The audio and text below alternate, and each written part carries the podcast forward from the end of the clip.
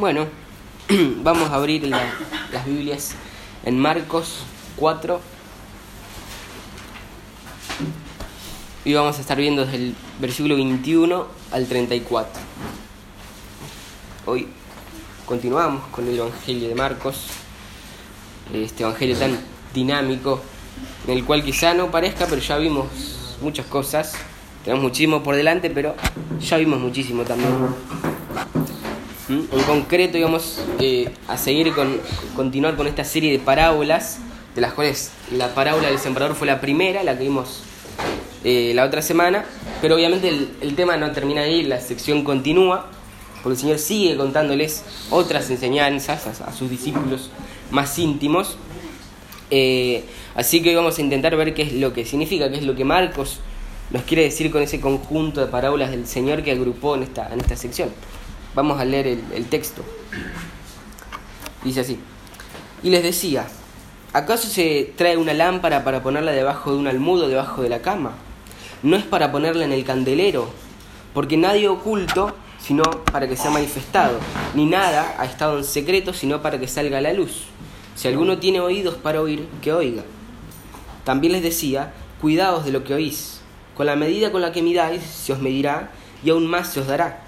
Porque al que no tiene se le dará más, al que tiene se le dará más, pero al que no tiene, aún lo que tiene se le quitará. Decía también, el reino de Dios es como un hombre que echa semilla en la tierra y se acuesta y se levanta de noche y de día, y la semilla brota y crece. ¿Cómo? Él no sabe. La tierra produce fruto por sí misma, primero la hoja, luego la espiga y después el grano maduro en la espiga. Y cuando el fruto lo permite, él enseguida mete, mete la hoz, porque ha llegado el momento, el tiempo de la siega.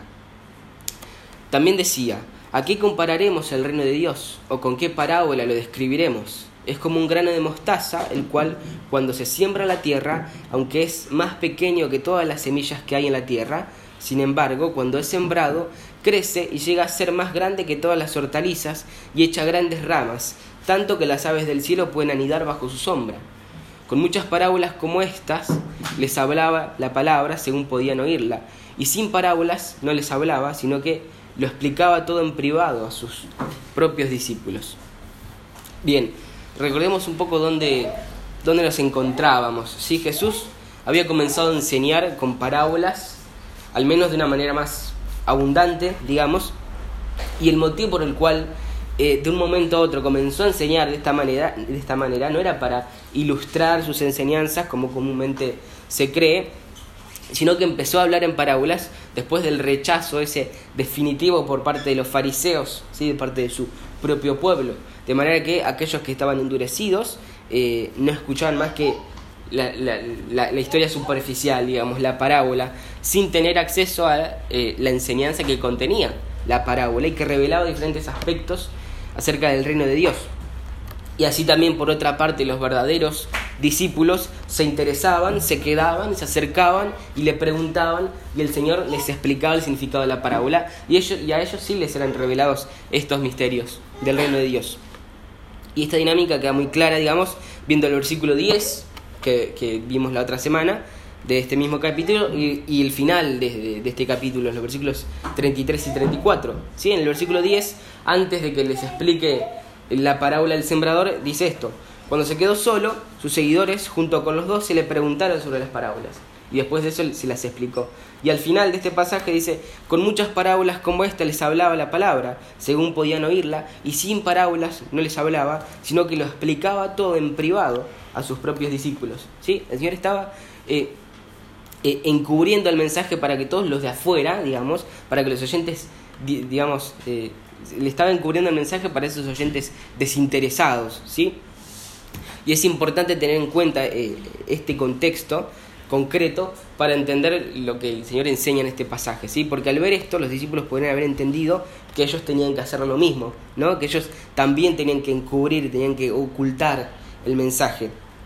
Entonces el Señor Jesucristo se anticipa a este eh, posible mal, malentendido y les dejan claro la singularidad histórica del momento, ¿no? Les dejan claro que eso que estaba pasando, que el mensaje era oculto para algunos, que todavía no era revelado completamente, que se presentaba discretamente y por medio de parábolas, era solamente algo temporal, ¿sí? Esa condición o esa naturaleza, podríamos decir, del avance del reino no iba a ser eh, definitiva. Por eso es que comienza a decirles, en el versículo veintiuno, y les decía, ¿acaso se trae una lámpara para ponerla debajo de un almud o debajo de la cama? No es para ponerla en el candelero. Es decir, les está haciendo estas preguntas retóricas como diciendo, el mensaje del Evangelio es para ocultarse, no es para eh, predicarse públicamente, ¿sí? El Señor le responde de manera rotunda que el propósito del Evangelio no era ocultarse, sino que era que sea eh, eh, predicado, que sea proclamado con toda claridad, con toda luminosidad, ¿sí? El mensaje del Evangelio es la luz a la cual se está refiriendo acá, que tiene que iluminar, ¿sí? Que debía iluminar el planeta entero, ¿sí? Lo que estaba sucediendo en cuanto a Jesús eh, eh, era de ese momento particular. De hecho, nosotros mismos hemos visto a lo largo de esta misma serie varios ejemplos de algo que está muy visible en todo el Evangelio de Marcos en relación a esto, que es lo que se conoce como el secreto mesiánico, ¿sí?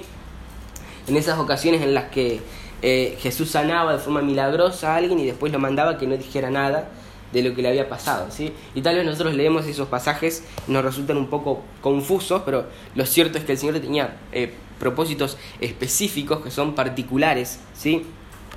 Eh, por el mismo hecho de que su presencia física en la Tierra de por sí ya era el momento más particular, más singular de toda la historia del universo. Nunca antes había sucedido algo así y nunca más va a volver a suceder, porque cuando el Señor vuelva ya va a ser para juicio, ¿sí? Entonces, lógicamente, aquel momento tan singular implicaba algunas singularidades, ¿sí? Eh, ese era un periodo de transición y había un tiempo para cada cosa que tenía que suceder en un momento específico y no antes ni después, ¿sí? Entonces, para que los discípulos no, no lo malentiendan, para que no crean que ellos después debían esconder y debían restringir el mensaje, el Señor se los aclara explícitamente, ¿sí? Y les hace saber que eventualmente ellos tendrían que predicar este mensaje por toda la tierra, ¿sí? Porque es la luz, la única luz que puede iluminar este mundo, ¿sí? Este mundo caído, este lugar oscuro. El Evangelio es una lámpara de este mundo oscuro, ¿sí? Por tanto, no puede esconderse, no puede eh, ser ocultado debajo de un cajón o debajo del almud o debajo de la cama, ¿sí? Eso es lo que dice el versículo veintiuno. ¿Acaso se trae una lámpara para ponerla debajo de un almud o debajo de la cama?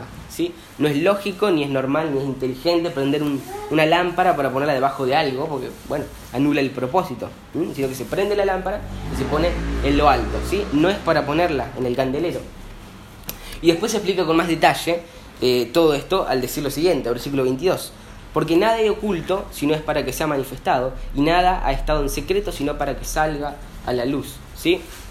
Con esto les está haciendo saber que, digamos, lo que en este momento estaba oculto, lo que en este momento estaba siendo resguardado, lo que en este momento, digamos, era tratado con discreción, en, en determinado punto, después de que el Señor eh, haya cargado con los pecados de los suyos, después de que haya recibido Él de forma sustitutiva la ira de Dios por los pecados de ellos y, y imputarles su propia justicia, después de que muera en la cruz y resucite, y después de que empodera a sus discípulos con el Espíritu Santo, ese Evangelio, esa luz que ellos estaban recibiendo ahora, ya no debía resguardarse más, ¿sí? Después de, de que todo eso sucediese, eh, esa luz tenía que ser puesta en alto por ellos, ¿sí?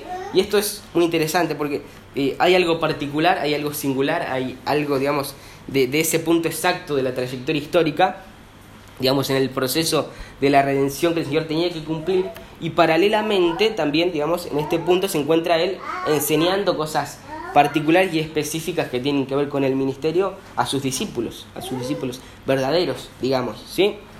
Digamos, eh, el contraste eh, que cada vez es más marcado, esta polarización cada vez marcada, eh, digamos, ahí nos está quedando cada vez más claro quiénes son los de dentro y quiénes son los, los, de, los de afuera. A los de afuera les llega todo en parábolas, a los de dentro, a los que eh, el Padre escogió para sí, eh, les son revelados los misterios del reino, ¿sí? Y parte de esto incluye la preparación, la instrucción necesaria para que ellos eventualmente, según el plan eterno de Dios Padre, también participen del avance del reino que había sido inaugurado por Cristo y que va a ser consumado cuando Él vuelva, ¿sí? De manera que lo que tenemos acá son enseñanzas de Jesús dirigidas específicamente a sus discípulos, a sus discípulos íntimos, a sus verdaderos discípulos, y tienen que ver con la participación que ellos tendrían en determinado momento en el avance del reino que el Señor Jesucristo ya había inaugurado con su venida, ¿sí? De manera que podríamos decir que lo que tenemos en este texto es que complementa, digamos, la, la parábola del sembrador que vimos la otra semana.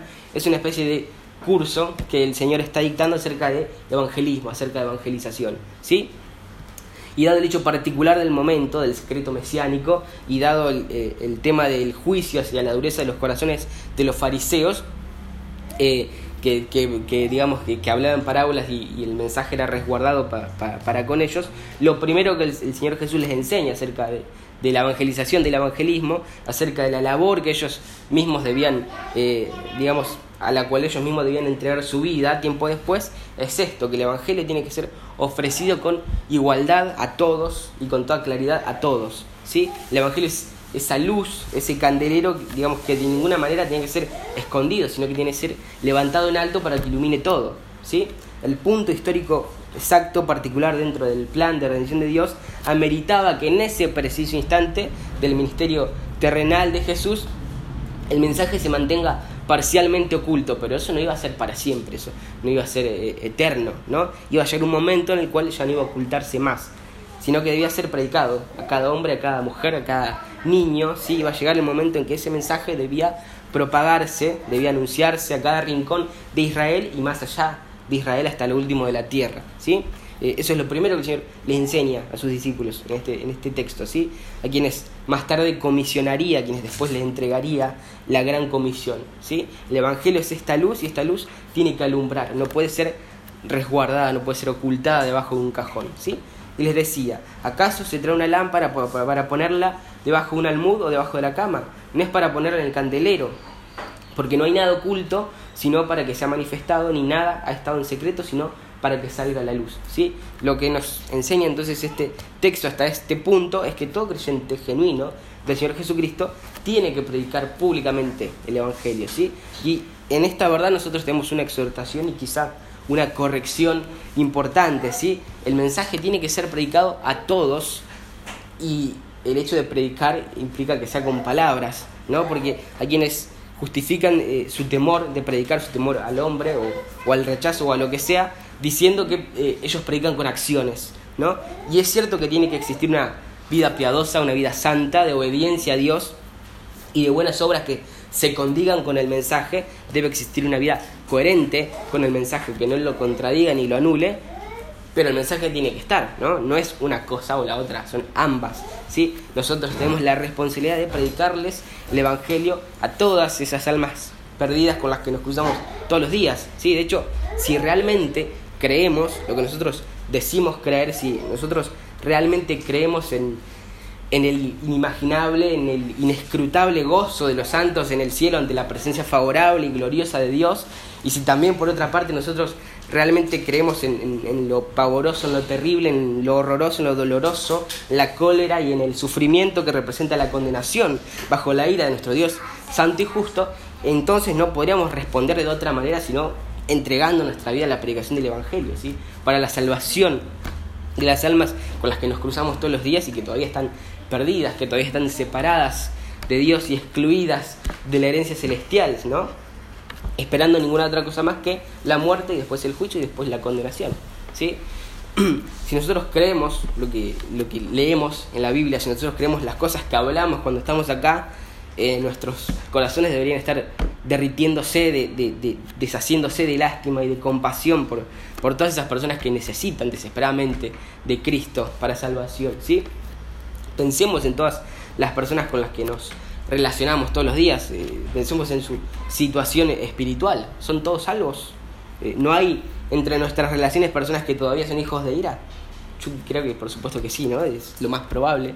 Eh, ¿No hay incluso dentro de esos hijos de ira que nosotros conocemos muchos de nuestros queridos, de, nuestros, de las personas que amamos, nuestros amigos, nuestros familiares? Entonces, digamos, en serio no vamos a estar dispuestos a predicarles el Evangelio a cualquier precio, al precio de un rechazo o al precio de un momento incómodo o al precio de una burla o de comentarios sarcásticos o al precio de una injuria, de un intento de, de, de desacreditación. Ningún precio es demasiado costoso y menos esas nimiedades, que, esas pequeñeces a las que nosotros nos, enfre- nos enfrentamos en este lugar que es bastante libre dentro de todo, que no nos pueden afectar mucho más que el orgullo, ¿sí? Eh, y si no estamos dispuestos, digamos, entonces lo que hablamos, eh, las cosas del Señor que hablamos son en broma, las decimos pero nosotros no, no la creemos, o, o, o las decimos con la boca pero nosotros creemos que no están así, como tan gra- que no son tan graves como, como parecen o como las hablamos, ¿sí? Eh, es una cosa o la otra. Eh, si de verdad nosotros hemos comprendido la salvación y, y la comisión que hemos recibido, y de verdad hemos comprendido, digamos, cuál es la condición miserable, la condición desgraciada de un hombre, del hombre natural, y de la obra que Dios hace en Cristo, en aquellos que reciben el mensaje y que responden en fe y en arrepentimiento, es muy probable que se encuentre dentro nuestro una pasión por predicar el mensaje. Y no voy a negar que muchas veces esa pasión puede encontrarse ahogada, sofocada, por el tiraje de nuestra naturaleza pecaminosa, pero por amor, digamos, digamos eh, eh, eh, a, a, nuestros, nuestros, a nuestro amor pecaminoso, a los placeres carnales, por, digamos, nuestros pecaminosos también intentos de justificar esos placeres carnales, a veces eh, puede ahogar ese deseo, pero igualmente tiene que estar, ¿sí? Ese anhelo de participar de la obra de Cristo mediante el empoderamiento del Espíritu Santo, obviamente, esa misericordia, esa compasión por los que están sin Cristo, tiene que residir en nosotros, porque si nada se mueve dentro nuestro, si todos los días vemos gente morirse separada de Dios para esperar el castigo eterno sin ningún otro remedio, sin vuelta atrás, eh, sin que nosotros hayamos hecho nada por esas personas y no nos compungimos, no sentimos la culpa de nuestra propia negligencia, si no nos aterramos tampoco del momento que va a llegar en el que tengamos que rendir cuentas a Dios por lo que tuvimos que hacer y no hicimos, por lo que nos dio para administrar y despreciamos, entonces es muy probable que nosotros mismos todavía no, no hayamos entendido el mensaje con los ojos espirituales que solamente Dios puede abrir, ¿sí? Si no nos sentimos comprometidos de una manera profunda, íntima, eh, irresistible, podríamos decir, con la obra de Cristo, dispuestos a identificarnos con Él con disposición, incluso a completar sus sufrimientos en nuestro, nuestro propio cuerpo, por, por el avance de su reino, en pos del avance de su reino, y por la salvación de aquellos que son suyos, aquellos que Dios escogió desde antes de la fundación de, de, de, del mundo para su iglesia. Entonces es probable que nuestro conocimiento del Evangelio simplemente sea superficial, intelectual, ¿sí? Y que necesitamos que Dios regenere nuestros corazones para poder comprenderlo verdaderamente, ¿sí? De manera que eh, no solo quede en el plano intelectual, mental, sino que también nos transforme, ¿sí? Produzca frutos en nosotros, frutos, eh, digamos, como en este caso, este intento de, este intenso deseo de predicar el Evangelio por amor a las personas y también en vista de que Dios sea glorificado, ¿sí? En vista de que su gloria sea multiplicada y el conocimiento de su gloria se, sea, se expanda, ¿no? El Señor nos dice en estos versículos que es necesario que prediquemos el Evangelio públicamente, ¿sí? Que esta lámpara que hemos recibido tenemos que ponerla en lo alto, en un candelero, para que ilumine este lugar oscuro, ¿sí? Hemos recibido el precioso mensaje del Evangelio, somos una ordinaria, ordinaria y vulgar vasija de barro que contiene un tesoro, ¿sí? Que contiene el más precioso, el más hermoso, el más valioso de los tesoros. Eh, sin ser dignos, digamos, hemos recibido una luz, nos fue dada una luz, y, y no es para que nosotros la pongamos debajo del cajón o debajo de la cama, es para ponerla en alto, para que ilumine toda la casa, ¿sí? Entonces, lo primero que el Señor les enseña a sus discípulos acerca de la comisión que más tarde les legaría es que el Evangelio tiene que ser predicado públicamente, ¿sí? Y seguido de eso, antes de la parábola, tenemos un comentario que hace el Señor, ¿sí? Relacionado con el hecho de que les está hablando a sus, a sus discípulos, Él les está enseñando exclusivamente a ellos, y entonces hace un comentario referido a la responsabilidad que ellos tenían de escuchar esas enseñanzas que estaban escuchando, ¿sí? Antes de continuar con la siguiente parábola, el Señor exhorta a sus discípulos a que tengan sumo cuidado con la manera en que reciben la enseñanza que, que les estaba dando, ¿sí? Por eso les dice, también les decía, cuidaos de lo que oís, con la medida con la que midáis se os medirá y aún más se os dará, porque al que tiene se le dará más, pero al que no tiene, aún lo que tiene se le quitará, ¿sí? Ellos tenían que tener sumo cuidado al escuchar la enseñanza para no tomarla con liviandad, para no tomarla con ligereza, ¿sí? Dios, eh, digamos, habría de poner una luz en sus manos y por lo tanto ahora tenían una gran responsabilidad, por lo tanto, en primera instancia, tenían que tener cuidado con lo que escuchaban, ¿sí? Debían prestar suma atención para tener un entendimiento claro de la verdad que le estaba siendo revelada, ya que después iban a tener que dispensarla a otros, digamos, ¿sí? Lo que ellos estaban escuchando no iban a quedar en ellos, ¿sí? Esa luz no iba a extinguirse cuando ellos se mueran, porque ellos tenían que enseñar esas cosas a otros, ¿sí? Eso es lo que dice la Gran Comisión. Y después de hacer discípulos de todas las naciones, bautizándolos en nombre del Padre, del Hijo y del Espíritu Santo, enseñándoles a guardar todo lo que yo sea, os, he, os he mandado, y aquí yo estoy con vosotros todos los días hasta el fin del mundo, ¿sí? A eso se refiere el Señor Jesús. Digamos, esto les quiero advertir antes de pasar a la siguiente parábola. Y es exactamente lo mismo que aplica a nosotros también, ¿sí? Nosotros también tenemos que tener sumo cuidado con cómo escuchamos la palabra, las enseñanzas del Señor en momentos como este, por ejemplo, ¿sí? El escuchar con ligereza, con disposición a atender eh, más las distracciones que puedan surgir que, que, que la palabra, más allá de mis deficiencias y más allá de, de mis formas aburridas, es un acto de negligencia, ¿sí? Eh, digamos, no solo por el hecho de que no atender a, a, a digamos, No, no poner toda nuestra capacidad de atención y, y de concentración a la enseñanza es perjudicial para nuestra propia alma, para nuestra propia piedad y nuestra propia eh, santidad y obediencia, y para nuestro propio conocimiento de Dios, sino también porque al no prestar la debida atención, sabiendo que la, en la Escritura se encuentra la palabra de Dios, también vamos a ser deficientes en nuestro llamado de entregar esa verdad a otros, ¿sí? Estoy seguro de que muchos de nosotros hemos experimentado las consecuencias de, digamos, de nuestra inatención a, a la enseñanza de la Escritura, y, y se nos han abierto puertas, se nos han presentado oportunidades de predicar, y debido a nuestro descuido lo hicimos de una manera defectuosa, ¿sí? Por nuestra eh, pecaminosa ligereza al leer, al estudiar y al escuchar la palabra fuimos pobres eh, testigos de nuestro Señor Jesucristo. Eh, no impartimos el Evangelio con precisión, sino que lanzamos algunas frases sueltas que alcanzamos a recordar vagamente de algo que escuchamos mientras nuestra atención estaba en otro lado, ¿sí? Mientras nuestra mente estaba en otro lado, de manera que al final lo que la persona recibió fue como unas piezas desordenadas de rompecabezas, y que encima no tenía, no, no estaba completo, ¿no? Estoy seguro que, digamos, que hemos tenido eh, grandes oportunidades de ser testigos fieles al recibir las preguntas que la gente suele hacer acerca del cristianismo, eh, el problema de la maldad, lo que pasa después de la muerte, cómo es el cielo, cómo, el, cómo es el infierno, preguntas sobre la Trinidad, etcétera, etcétera, esas preguntas que con frecuencia la gente hace, y por haber sido tan indolentes, por haber sido tan infieles, eh, y en su momento, en vez de haber entregado toda nuestra atención al Señor, y digamos, en vez de, de, de, de haber sido diligentes en el estudio, en la lectura y en atender el, la enseñanza de la palabra, eh, solamente le entregamos eh, eh, intermitentes y, y, y, y débiles eh, momentos de atención por tal dejadez, por tal apatía. Tuvimos ante esas oportunidades, estas, esas grandes oportunidades de poder eh, eh, predicar el Evangelio con precisión, y no tuvimos nada que hacer, ¿sí? Porque antes fuimos eh, irresponsables con lo que teníamos que hacer, y al fin y al cabo no hicimos lo que viene a ser nuestra mayor responsabilidad en la tierra, ¿sí? En vez de, de conducir eh, a las personas a Cristo, los dejamos en su ignorancia y que vayan camino hacia la condenación, desde, digamos, desde donde un día probablemente estén doliéndose eh, eh, y lanzando maldiciones con, con enojo, donde, porque ahí va a ser el lugar del lloro y el crujir de dientes, ¿no? Si un médico se prepara por años y años, no sé cuántos, o sea, sé que siete años mínimo, más después la especialización, y estudia durante años, se quema las pestañas estudiando, eh, eh, digamos, dejando de lado todo lo que lo pueda llegar a distraer de sus estudios con una impecable disciplina. Si un médico renuncia a tantas cosas y está dispuesto a dormir en, eh, poco en una silla para completar el, la residencia en alguna guardia, y recién después de todo eso puede atender a enfermos, imagínense cuánta más diligencia se requiere de nosotros, que como cristianos fuimos llamados a tratar eh, almas, con eh, el alma de las personas, ¿sí?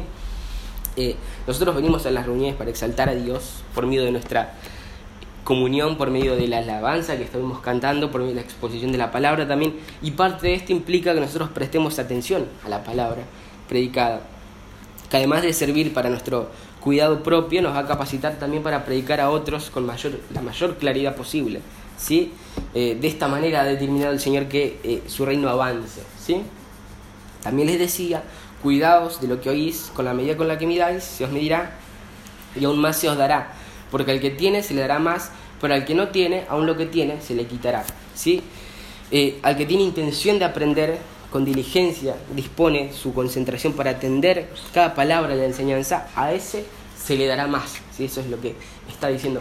Sabemos que el entendimiento espiritual proviene de Dios y que a menos que Él nos ilumine y nos revele eh, sus verdades, nosotros no tendríamos nada para hacer, no lo podríamos entender. Sabemos que no depende de nosotros, de nuestra capacidad intelectual, pero acá nuestro Señor está diciendo que aquellos que, digamos, eh, a quienes les va a proveer divina, soberana y providencialmente un mayor entendimiento, no va a ser a los descuidados, a los que no se preocupan, a los que toman la palabra con liviandad, ¿sí? Los que están más interesados en los placeres y en el entretenimiento que en la palabra, ¿sí? Sino que se los, se los va a otorgar a quienes, digamos, a quienes le va a dar un mayor entendimiento, son los que sí se preocupan, los que sí se interesan y sí toman la palabra con seriedad, ¿sí? Sí eh, procuran entenderla, ¿sí? Para después ponerla por obras y también para después entregarla a otros. De manera que en esto tenemos una hermosa esperanza, ¿sí? Si alguien eh, entre ustedes siente pesar por no llegar a entender lo inescrutable de, de las profundidades de la riqueza de la palabra de Dios, si alguien de ustedes está realmente dedicado a estudiar la Biblia con deseos genuinos de entender, para poder ser más fieles y dignos hijos del Señor, si ustedes aman la palabra con toda sinceridad y procuran entender, lo que está diciendo el texto es que entonces se les dará, ¿sí? No se angustien ni se frustren, ¿sí? Pero junto con esa esperanza también hay una advertencia, ¿sí? Porque el otro, el que no le interesa, lo poco que tiene, se le quitará, ¿sí? Si alguno está completamente desinteresado, o si alguno piensa que ya sabe suficiente y por eso no presta atención a la, a la enseñanza, al que es distraído, al que no es cuidadoso, al que no está presto ni solícito para aprender, lo poco que tiene se le quitará, ¿sí? Y este es un principio que vemos varias veces en la Escritura, ¿sí? El que tiene y le saca provecho de lo que tiene para la gloria de Dios, se le da más. Pero al que no tiene, que por implicación no tiene por falta de interés, aún lo poco que tiene se le quitará, ¿sí? De manera que la segunda instrucción que nos da el Señor eh, Jesucristo acerca del evangelismo es que todo aquel que quiera ser un fiel heraldo, digamos, del reino de Dios, tiene que ser un estudiante diligente de la palabra, de prestar atención a toda, eh, digamos, la enseñanza de la palabra, buscando cada oportunidad para ser más entendido de la palabra, porque así son eh, quienes el Señor se complace en concederles ese entendimiento espiritual que solo Él puede conceder, ¿sí? Y con mayor entendimiento, eh, mayor luz va a ser para que para los que los rodean, más fiel va a poder ser su, su labor de entregar el evangelio a otros, ¿sí? Seguimos avanzando. Entonces, lección número uno, el evangelio tiene que ser anunciado públicamente. Lección número dos, eh, para anunciar ese evangelio es necesario prestar suma atención a la enseñanza de la palabra. Y lección número tres, debe hacerse eh, con total confianza en la soberanía de Dios. Versículos veintiséis al veintinueve. Decía también: el reino de Dios es como un hombre que echa semilla en la tierra y se acuesta y se levanta de noche y de día, y la semilla brota y crece. ¿Cómo? Él no lo sabe. La tierra produce fruto por sí misma, primero la hoja, luego la espiga y después el grano maduro en la espiga. Y cuando el fruto lo permite, él enseguida mete la hoz porque ha llegado el tiempo de la siega. El evangelio ha de predicarse públicamente, es una luz que no se cubre ni se resguarda, sino que se coloca en lo alto. Eso aprendemos en los versículos veintiuno al veintitrés. Y ahora, para predicar el evangelio públicamente de esa manera, primero es necesario prestar eh, atención, prestar suma atención, sumo cuidado eh, a la enseñanza de la palabra, porque a eso el Señor les concede el entendimiento, el entendimiento necesario para poder predicar el mensaje con precisión y con claridad. Eso nos enseñan los versículos veinticuatro al veinticinco. Y ahora, en esta parábola, vemos que debemos predicar el evangelio públicamente, teniendo cuidado, digamos, al escuchar la enseñanza y también confiando plenamente en la soberanía de Dios, ¿sí? Debemos ir y hacer el trabajo fuerte, digamos, de regar la semilla debajo del sol arduamente si es necesario, y después de una espera paciente, al final el único que produce el fruto, el crecimiento, es Dios, ¿sí? Entonces debemos hacer nuestra parte del trabajo con esa confianza. Nosotros no podemos hacer nada en cuanto a, en cuanto a eso, ¿sí? Nuestra responsabilidad radica únicamente en ser fieles al mensaje, ¿sí? Eh, por eso hemos de ser cuidadosos al escuchar. Pero quien salva es Dios, ¿sí? Eh, no van a salvar nuestros argumentos, ni van a salvar nuestra retórica, ni nuestra elocuencia, no salva nuestro carisma, ni nuestra habilidad para conmover, ¿sí? Quien salva es Dios, eh, según su soberana misericordia, ¿sí? Eh, los siervos del Señor más capaces de la historia han pasado por la tierra y ninguno de ellos salvó a nadie, sino que fue Dios quien los ha utilizado tanto a ellos que eran capaces, como también a los que fueron débiles, y por medio de su labor Dios ha salvado, ¿sí? Porque quien salva es Dios, y quien es digno de la gloria por la salvación es Dios, ¿sí? Fijémonos, decía también, el reino de Dios es como un hombre que echa semilla en la tierra, y se acuesta y se levanta de noche y de día, y la semilla brota y crece, como él no sabe, ¿sí? Este es el caso de toda persona que vaya y arroja la semilla. Nosotros podemos lanzarla, podemos predicar el evangelio públicamente a cada persona que nos encontramos en la calle, a cada compañero, a cada amigo, a cada familiar, pero lo que va a suceder al final escapa de nuestro control y, y, y de nuestro conocimiento y de nuestro entendimiento, ¿sí? Este sembrador lo único que hizo fue tirar la semilla y después simplemente se fue a dormir, ¿sí? Ignorando todo lo que sucede en el crecimiento de una planta. Él tira la semilla y se va a dormir sin entender cómo es que funciona. Simplemente lo hace, hace lo que le corresponde y después se va a dormir. Y Dios es quien da el crecimiento, ¿sí? Lo mismo pasa con, con la evangelización. No es nuestra responsabilidad de hacer que la semilla crezca y que la semilla dé fruto. Nuestra única responsabilidad es ser fieles en la proclamación del evangelio, ¿sí? Por eso es necio tratar de decorar el mensaje o tratar de cambiarlo, ¿sí? Por favor, nadie intente maquillar el mensaje del evangelio pensando que si omite cierta parte o si cambia cierta otra, entonces la persona va a aceptarlo y va a ser salva, ¿sí? Nuestra tarea no es hacer de editores del evangelio. ¿Quién nos dio esa autoridad? Nadie, ¿sí? No tenemos la autoridad para agarrar el precioso mensaje del evangelio y cambiarlo a nuestro antojo, ¿sí? Cambiarlo según nuestros pecaminosos y corrompidos y necios criterios, ¿sí? ¿De dónde sacamos que tenemos esa autoridad y que somos tan sabios como para determinar qué necesita escuchar a alguien para ser sabio, ¿sí? Ni tenemos la autoridad, ni somos sabios, ni es salvo alguien, alguien por creer en un evangelio diferente, ¿sí? Eh, entonces, esa no es nuestra tarea. Nosotros debemos ser como mozos, ¿sí? El mozo no, digamos, no prepara el plato, ni tampoco le va cambiando ingredientes en, en el camino. El mozo agarra el plato de la cocina tal como sale de ahí, tal como lo hizo el chef, y así es como tiene que ir y servirlo en la mesa, ¿sí?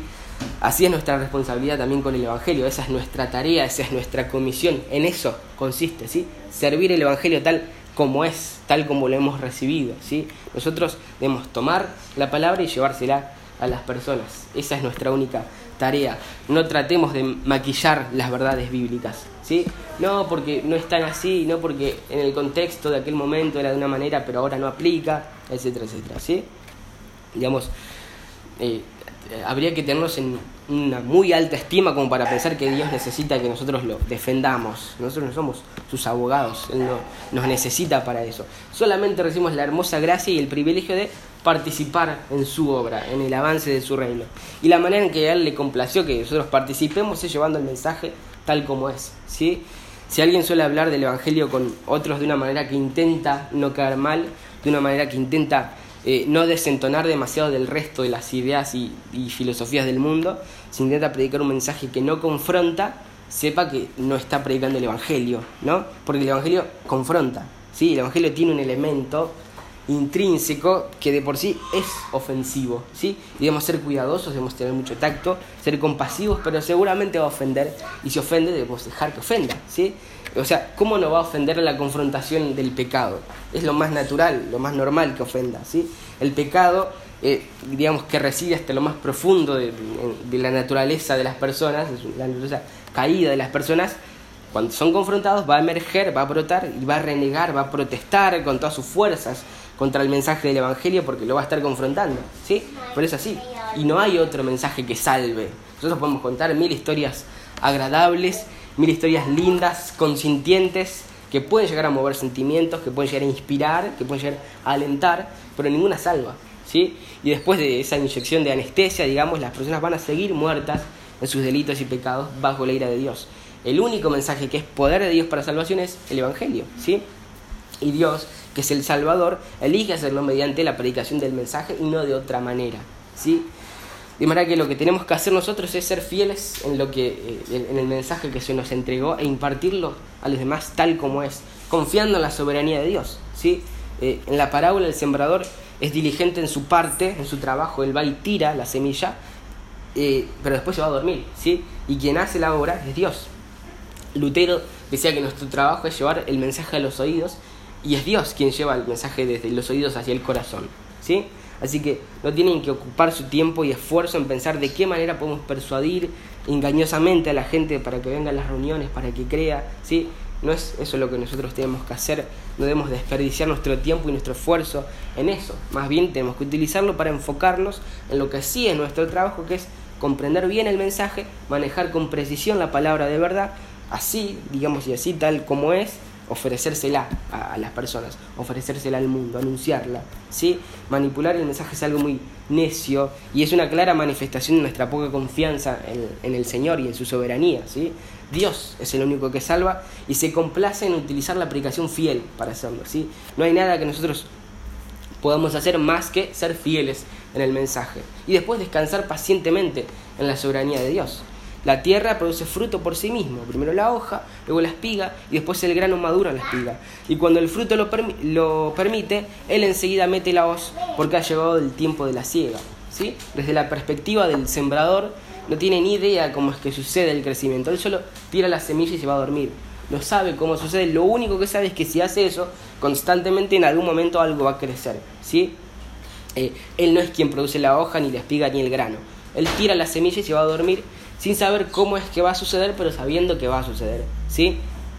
Eh, yo sé que muchos de nosotros tenemos personas a las que amamos que ahora mismo están sin Cristo y, y sé también que esto puede llegar a preocupar, a afligir, a desesperar. Sé que a medida que el tiempo va pasando nosotros podemos ir perdiendo la esperanza, digamos, hasta pensar que son casos perdidos, que ya no hay nada más que podamos hacer porque lo intentamos todo, eh, porque ya no sabemos qué otra cosa intentar. Eh, digamos, para quienes tenemos este peso, esta carga por nuestros seres queridos, eh, en este pasaje encontramos una, un reconfortante ánimo, ¿sí? Porque nosotros no tenemos otra cosa más que hacer, eh, sino ser fieles y diligentes en plantar la semilla, ¿sí? Nosotros no salvamos ni nuestros métodos.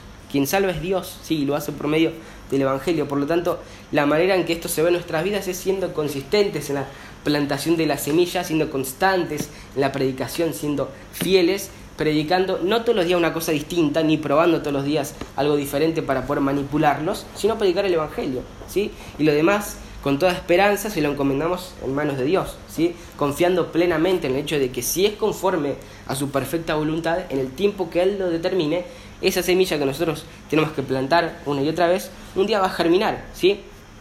Por su intervención un día va a tener crecimiento, ¿sí? Confiando plenamente en el hecho de que si es conforme a su voluntad, en el tiempo que lo determine, según su soberana gracia y misericordia, Él va a regenerar el corazón de esa persona, va a abrir sus ojos, sus ojos espirituales, de manera que por fin va a poder entender el mensaje y por medio de Él, por gracia, eh, y por medio de la fe y el arrepentimiento en Cristo, va a ser salvo, ¿sí? No se angustien al punto de la desesperación, oren por ellos, eh, y concéntrense únicamente en ser fieles en predicar el Evangelio correctamente, ¿sí? Eh, sean ejemplos de obediencia y de piedad para que sus vidas no estorben en el mensaje, estudien el Evangelio sabiendo eh, que si realmente lo buscan con diligencia, el Señor les va a dar entendimiento.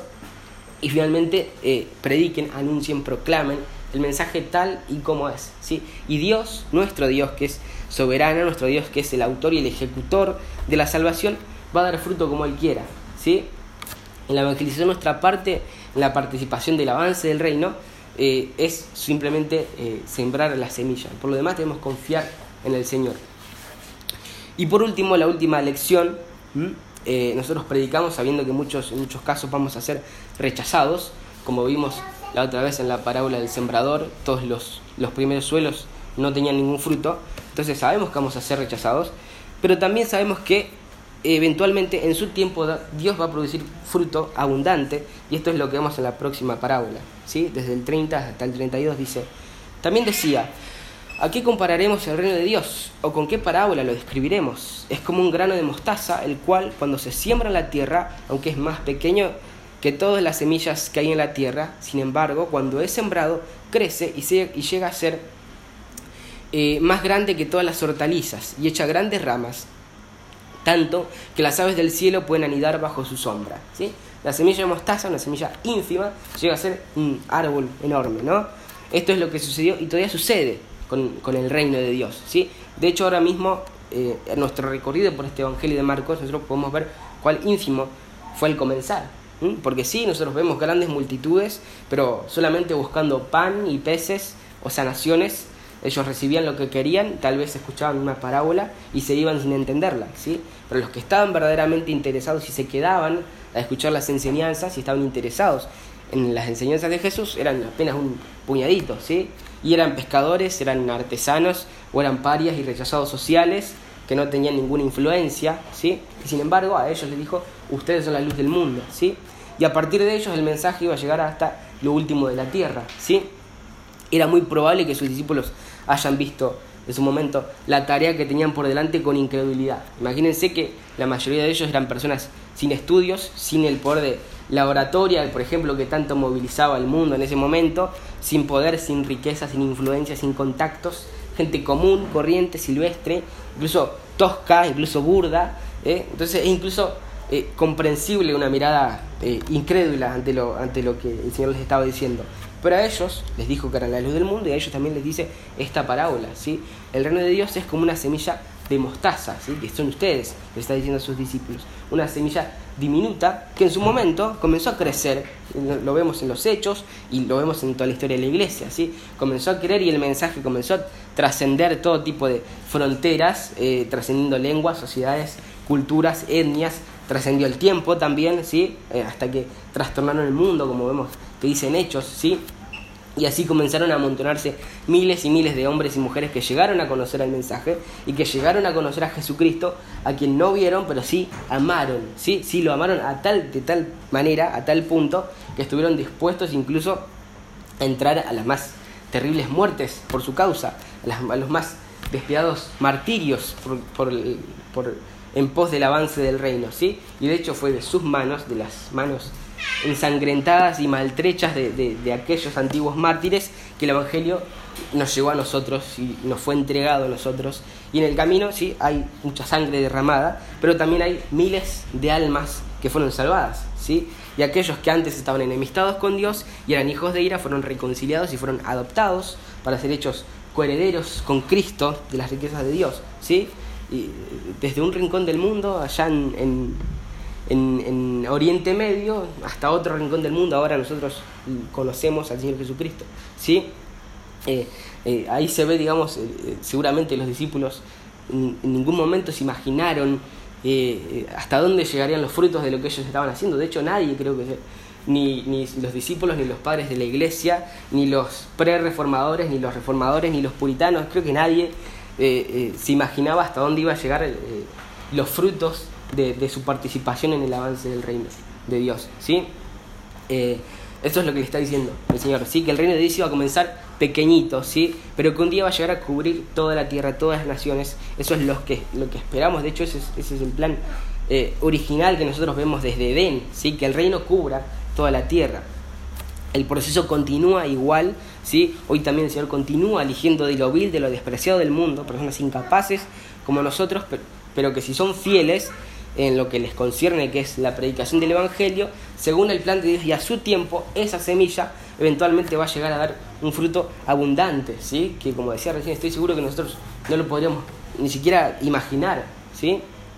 Eh, como pensaba también recién, creo que nadie en la historia, ninguno de los santos del Señor, ninguno de los creyentes que pasaron por la historia imaginaron hasta dónde iba a llegar su trabajo en el reino, ¿no? Hechos uno ocho dice: pero recibiréis poder cuando el Espíritu Santo venga sobre vosotros y me seréis testigos en Jerusalén, en toda Judea, en Samaria y hasta, lo, y hasta los confines de la tierra. La pequeña semilla del reino que un día se sembró desde Judea, en determinado momento pasó a Samaria y hoy somos testigos de cómo es que está en proceso de llegar hasta los confines de la tierra, ¿sí? Eh, este es nuestro llamado, ¿sí? Estas son las instrucciones. Solo queda poner manos a la obra, digamos, porque es realmente hermoso, es un hermoso privilegio a, eh, a ser parte, digamos, del legado de hombres fieles que han proclamado el Evangelio. Es un hermoso privilegio ser parte de la historia de la iglesia, ¿sí? Entonces, pongamos por obras lo que sabemos que tenemos que hacer, cumplamos con nuestro llamado, con nuestro propósito, mientras el Señor nos mantiene vivos, ¿sí? Prediquemos el Evangelio públicamente, siendo diligentes al escuchar las enseñanzas para poder hacerlo con precisión, confiando en la soberanía de Dios, porque la salvación es suya, porque Él es quien salva, y siendo conscientes de que el reino en cuyo avance tenemos que trabajar es como una semilla de mostaza, ¿sí? Que comienza siendo chiquita e insignificante, pero que eventualmente va a crecer y crecer, ¿sí? Hagamos todo esto teniendo la certeza de que el plan de Dios, de que la tierra esté llena de su conocimiento, de que el reino llegue hasta los confines de la tierra, eh, no va a quedar truncado, sino que a su tiempo va a completarse, ¿sí? De manera que todo lo que nosotros hacemos por el avance del reino, eh, eh, eh, digamos, sirviendo al Señor, no es en vano, ¿sí? Si somos diligentes, firmes y, y, y constantes y fieles, el Señor, cuando y como Él lo quiera, va a prosperar abundantemente esa semilla que nosotros debemos plantar, ¿sí? Tal como sucede con la pequeña semilla de mostaza que después llega a formar un enorme árbol, ¿sí? Eh, oramos, terminamos.